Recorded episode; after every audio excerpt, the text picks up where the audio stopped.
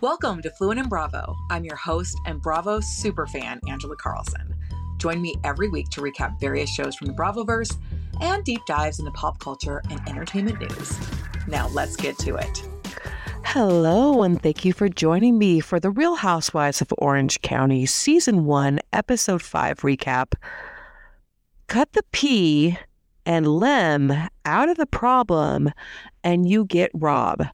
This is the worst episode title in the history of Housewives. And I know that this is technically only the fifth episode that ever aired on Bravo of a Real Housewives franchise, but it bad. It bad because the entire time I watched this episode twice, I don't know what this title means.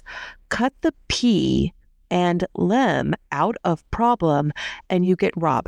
No one got robbed. There is no Rob. I don't know where this title came from. Moving on.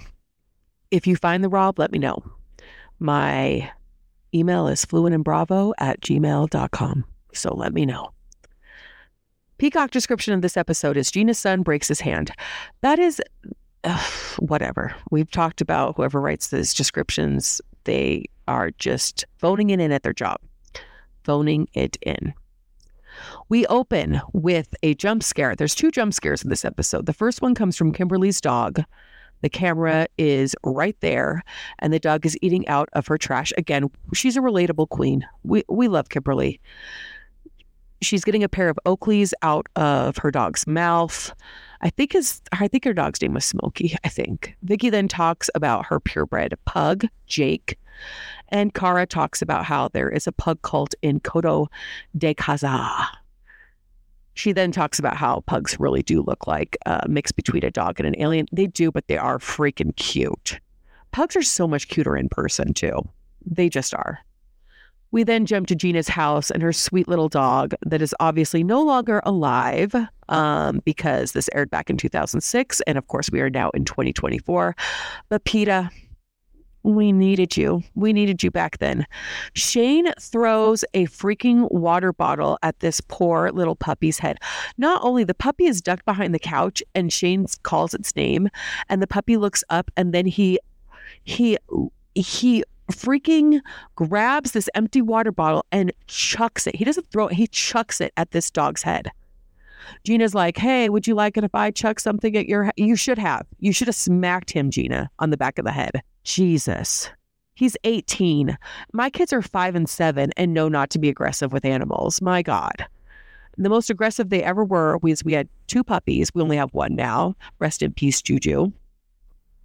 But we only have one now. But even when they were little babies, I mean, the second they would, you know, tug or try to climb up on the dogs to ride them, I would correct them because that's what you do as a parent, Jeana.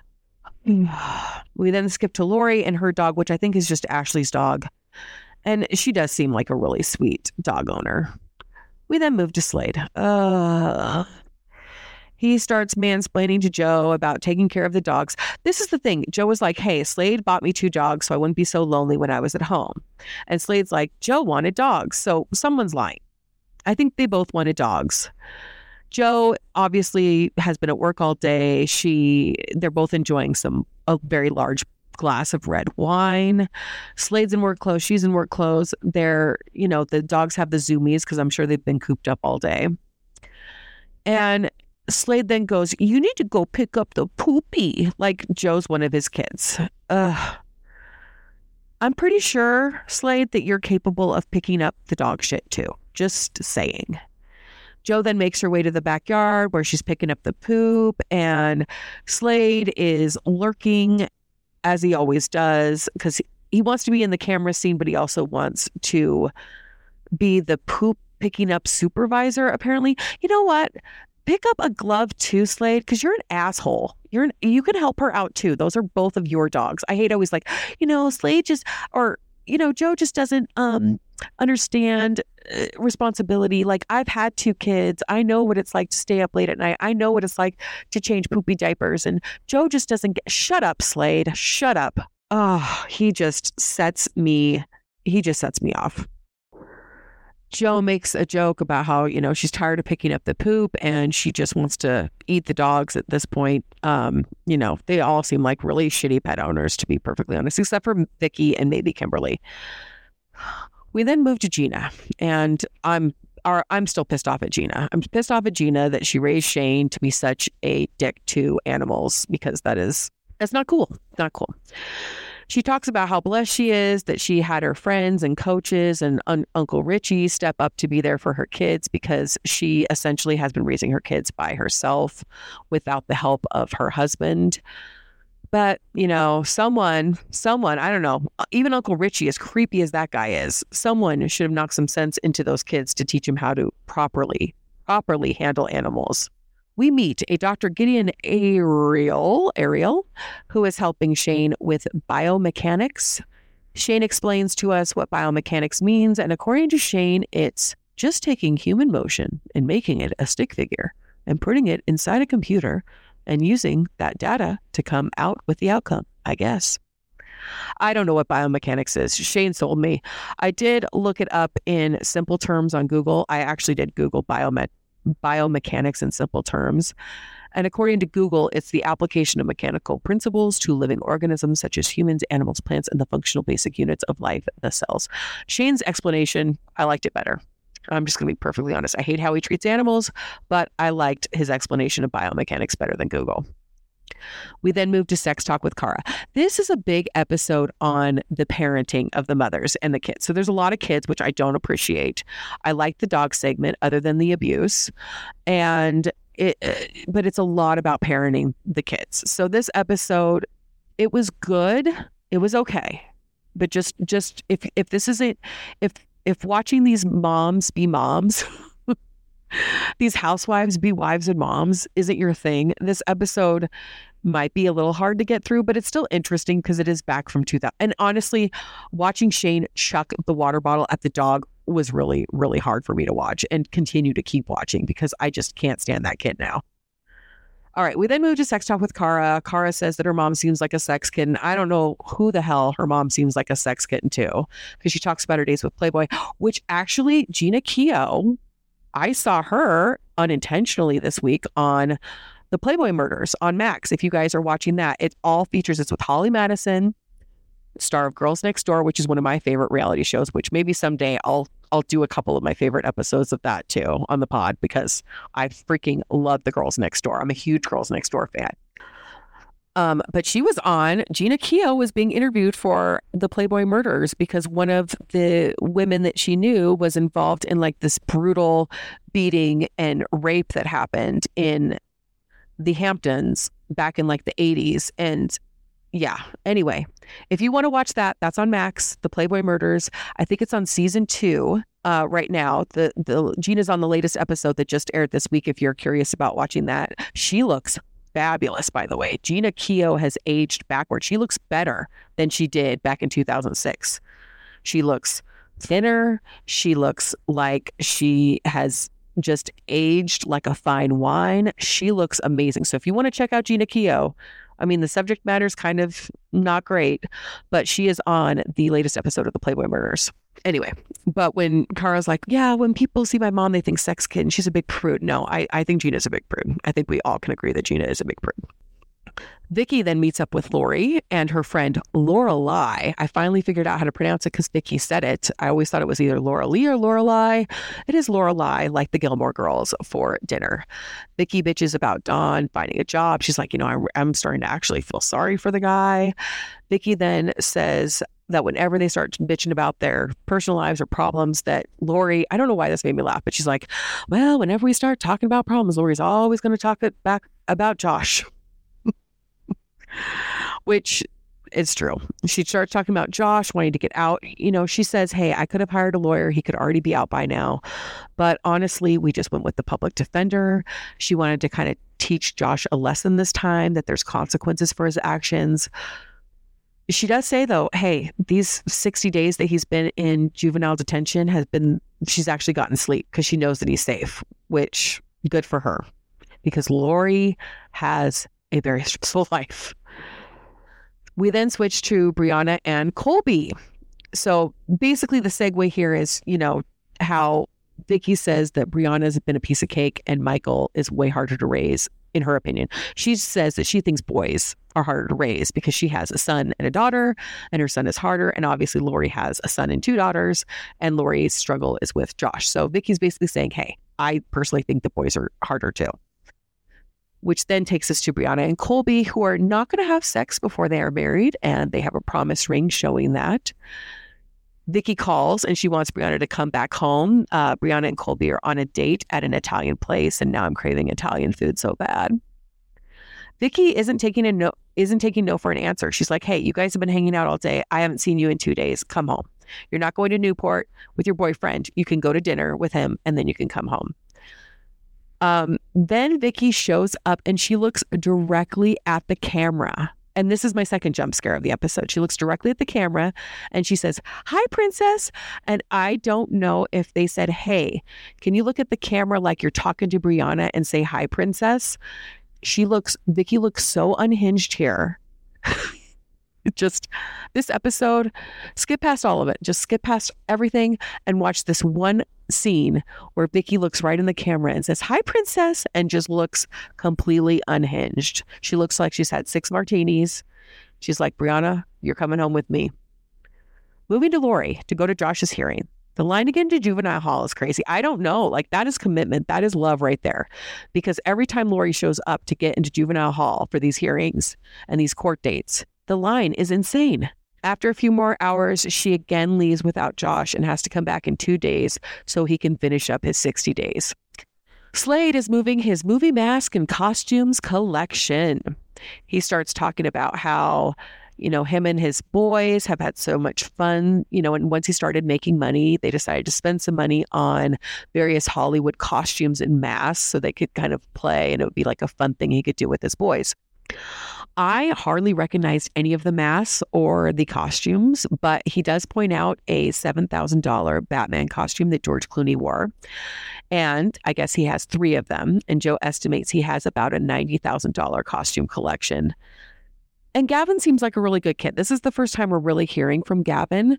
And his speech pattern is exactly like his dad's. At first, I was looking down, writing my notes, and I thought it was Slade talking, but sounded a little younger.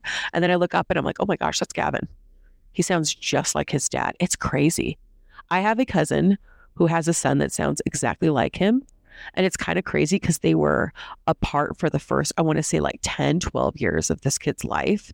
And then he went to move in with my cousin, and they sound exactly alike. Ex- exactly it's the whole nature versus versus nurture thing and sometimes nature it is that nature is strong and that's what Gavin reminded me of when he started talking because I go, oh my gosh, he sounds just like Slade, but hopefully a better version.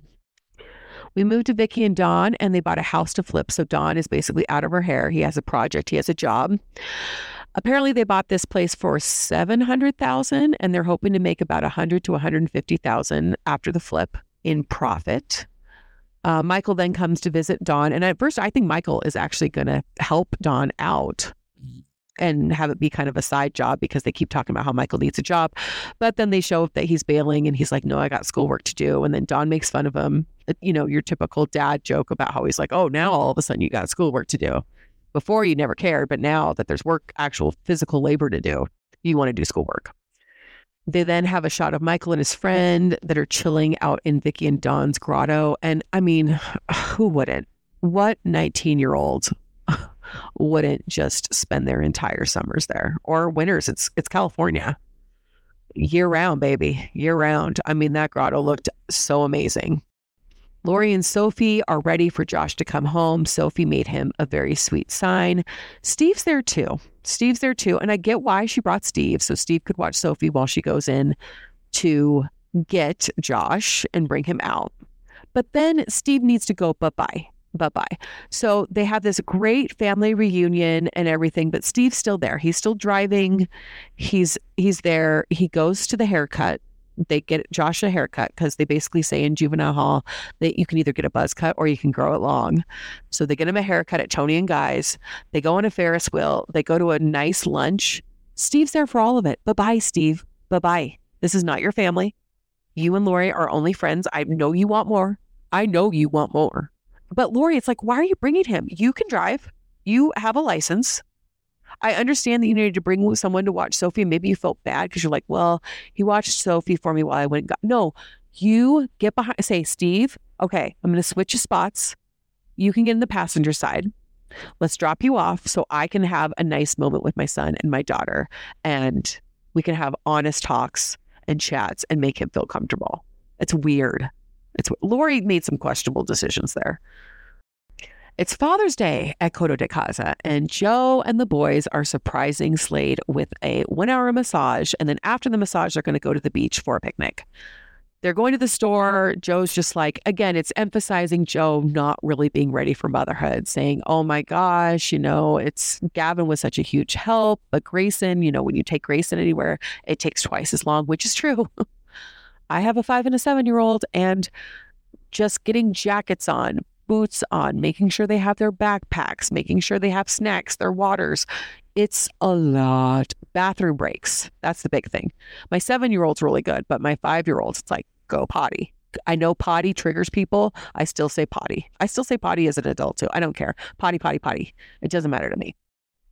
But it definitely is emphasizing it's it's reiterating the fact that Jo is just like, I don't know if motherhood's for me yet. Kimberly takes Scott and the family to the beach and she gives this framed tobacco cigar label with tobacco leaves on uh, it's like a piece of art. Why would you drag that to the beach? Why would you haul that to the beach? Kimberly come on now kimberly then gives scott the ugliest bracelet to match his ugly shirts that is silver and gold. And she said oh the price point was okay. It was under two grand. Two grand! Two grand for that! It is the ugliest bracelet i have ever seen. Uh, yuck. Money cannot buy you taste. I know Luann de Lesseps says money can't buy you class. Money can't buy you taste. Vicki and Brianna are on a girls' mm-hmm. date, and Vicki tells Brianna that their biological father, Michael, started crying the other day when he was in Illinois helping Vicki's mom with like some handiwork, I guess, handyman work. Or maybe he was at his mom. I don't know. He saw a picture of Brianna and Michael Jr. as kids, and he started crying and was like, Where is the time gone? Then Vicki guilts Brianna into calling their biological father so that he can know who she is. Stop it, Vicki, stop. That is not Brianna's job. That is not Michael's job. That is their dad's job to have a relationship with those kids. Don't put that burden on them. No, no, no, no, no, no, no, no, no. He is the parent. They are the children. It is the parent's job to reach out. I don't care if they're adults. I don't care if they're legally adults. It is the parent's job to facilitate, to nurture a relationship. If they don't do that, it is not up to the kids to, if the kids want to reach out, sure. But don't guilt them. Don't say the reason why you don't have a relationship with your dad is because you need to reach out more. F that, Vicki. No. Stop it right now. I'm a big Sister Wives fan, and that's same, it's like super triggering because I just that's what Cody does with his sister wives uh, and with the kids. And once the kids get to a certain age, he's like, "Well, they don't reach out to me. Screw you, Cody. Screw you, Cody Brown." And Vicki, stop. Stop it. It is the it is the parents' job to have a relationship with their children where the children want to reach out, where the children feel like they need to update their mom or their dad about what's going on. It is not the kid's job to be like, hey, my dad hasn't called me in a couple years. Let me reach out to him. Uh, no. We then move to Colton. He has had his hand surgery. Um, oh, I don't even think, did we even talk about that? I might have skipped over that in the notes because I don't care. I don't care. But basically, Colton broke his hand because he punched one of his friends or one of his ex friends because he was. Jeana was telling us a story, and Jeana gets zero detail. She's like, Yeah, so apparently one of Colton's friends was like smoking weed or buying weed, and Colton was like, Stop that. And then the friend said something about his family or his house or his dog or that we're animal abusers or something. And Colton just punched him and then broke his hand. So then Colton's having surgery for that. We then go into if I was Kara and if I was Shane, I would be so upset right now. Basically, Matt says that if God were to put a hand on any of his children, it would be Colton. Jeana says Colton is his is her best work as a parent. What? What? That is crazy to me how you could so overtly favor a child like that. They're saying, you know, he is the brightest, he is the best, he's the smartest kid they have, he's the most talented athletically kid they have. It's like, oh my gosh. Plus, poor Colton, like the pressure of that. And then the parents like saying that on national TV. It's crazy. It's crazy. She basically says that she doesn't believe in overparenting. Yeah, we we got that, Jeana. We got that. You don't believe in details. You don't believe in overparenting. And um, she says if you overparent, you get Shane, who you have to guide him through everything. Well, you know what? I don't think you overparent Shane because if you overparented Shane, you would guide him to not throw water bottles at dogs' heads. There you go, Jeana. Jeana then, of course, wants to have a heart to heart with Colton after his surgery and ask him a million questions. And as someone that had three surgeries last year, the last thing you want to do after surgery is talk. You just want to sleep. Leave Colton alone. And Colton's got a bit of an attitude with Jeana, but I kind of don't blame him. He's eh, he's exhausted. He's tired. He just wants to sleep. Leave him alone, Jeana. Kimberly then talks about being healthy with the kids. They're doing like a fun little dance class, it looks like. And she talks about her struggles with skin cancer. And uh, as a cancer survivor myself, I totally understand her philosophy about living in the moment and not to let fear cripple you. And she wants to put that message to her children as well. She is going to go have a mole biopsied by her doctor, and she's kind of freaked out, but she's also like, I've had a ton of biopsies.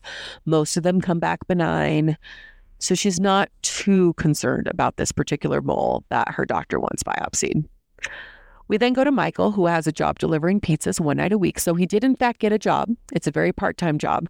You have to remember, too, delivering pizzas before GPS and before Google Maps, that was a job. Navigating, having to, to put directions into the computer and try to find a place or uh, try to know where places were that that is hard and i doordash and i still had google maps and it was always like when i doordash it would always be like the apartment on the fifth floor which is which is fine but it's I DoorDash to make a little extra money, and I was like, "What is happening? Why is it always the people on the fifth floor of apartments that need to DoorDash?"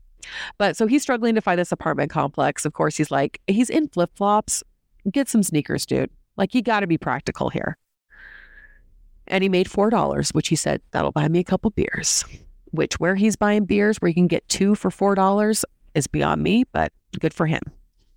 Vicki and Lori are talking about work, and Vicki's like, I don't know what's going on. I'm doing so crappy. And Lori's like, Well, you've been gone. I'm getting all your leads. So I feel like I'm crushing it. And they decide to go have some wine at, in Vicki's backyard spa slash pool slash grotto. Vicki and Lori are in swimsuits, and Michael and his friends start talking about how gorgeous Lori is. And, you know, they're talking about being a MILF once again. MILF this, MILF that. Lori's like, I was so offended at first, and now it's such a compliment. I'll tell you what, as someone who is not a MILF and will never be considered a MILF, I, I'm more of a mom I'd like a ride from, you know? And that would be a compliment to be called a MILF. It would be. But I don't think I'm going to be called that ever, and that is also okay. Back to Jo and Slade. Slade wants a date night with Jo. Jo's even like, This is so nice because our relationship has been so serious lately that it's nice to just go on a go kart date. And of course, Slade wants to make a bet. He says if Jo wins, she gets a Louis Vuitton bag. And if he wins, he gets her in a French maid outfit and she has to dust the whole house. Spoiler alert Slade wins and he pets her face. Jo is then in her French maid outfit with Slade supervising, going things like she's bending over, she's she's doing. And I actually think I thought this was kind of hot at the time, which now looking back, I'm like, gross. Ange, how could you think that that was hot? Yuck. now it's so gross to me, but time just makes you look at things differently, I guess, and experience. But Jo is kind of bending over. She's in the French maid outfit. She's she's got her duster, she's got the pledge, and you know, Slade just like, of course, he's supervising once again, not lifting a finger. And he's like, "That's my girl, yeah. Ooh, make sure you get down. Make sure you get down there real good, yeah." Ugh. They then go up to the bedroom, and uh, uh, we, we, can just let our imaginations run wild there. Um, for 54 seconds of pleasure that Jo experienced. Kimberly gets a call from her doctor. She has a malignant mole. It's her fifth one. Um, of course, she gets emotional. She starts talking about how she's not afraid of dying and leaving her family. Um, oh, she talks about how she's really not afraid of dying, but she is afraid of leaving her family because she knows that no one will love them like she loves them. And mm, was like, get emotional and choked up because I know what that's like to get that phone call of you have cancer and it is spread to your lymph nodes and waiting to see if it spread anywhere else and waiting to see what your treatment plan is and hoping and praying that you beat it and that you also get to see your kids grow up and you get to grow old with your husband. Um, yeah. So definitely got choked up on that part because I could totally relate to what Kimberly was thinking and experiencing and feeling. And yeah, that was that one got me. And also we have no idea who Rob is. No idea who Rob is. So that's where we're gonna end off the episode. It's funny because last week I recapped Vanderpump Rules and I cried. I didn't cry during my recap of it, but I cried watching it and I cried watching this too. So next week we're going to try not to cry as much about the, just cancer storylines. Just, I mean, take me out. Take me out each time. Anyway, that is pretty much what happened A lot of parenting stuff and also some serious stuff with the cancer. Um, season one, episode five, cut the P and the Lem out of problem, and you get Rob. We still don't know who Rob is. I the problem is Slade. I'll tell you that. The problem is Shane. Uh, the problem is cancer. The problem is a lot of things, but the problem is not Rob. So Thank you so much for joining me once again. Remember, I'm doing my Vanderpump Rules recaps of this current season every Friday and every Tuesday. Real Housewives of Orange County season one episodes are dropping. Please leave me a five star review. I have a couple five star reviews, and that's awesome. I'm shooting for like 10.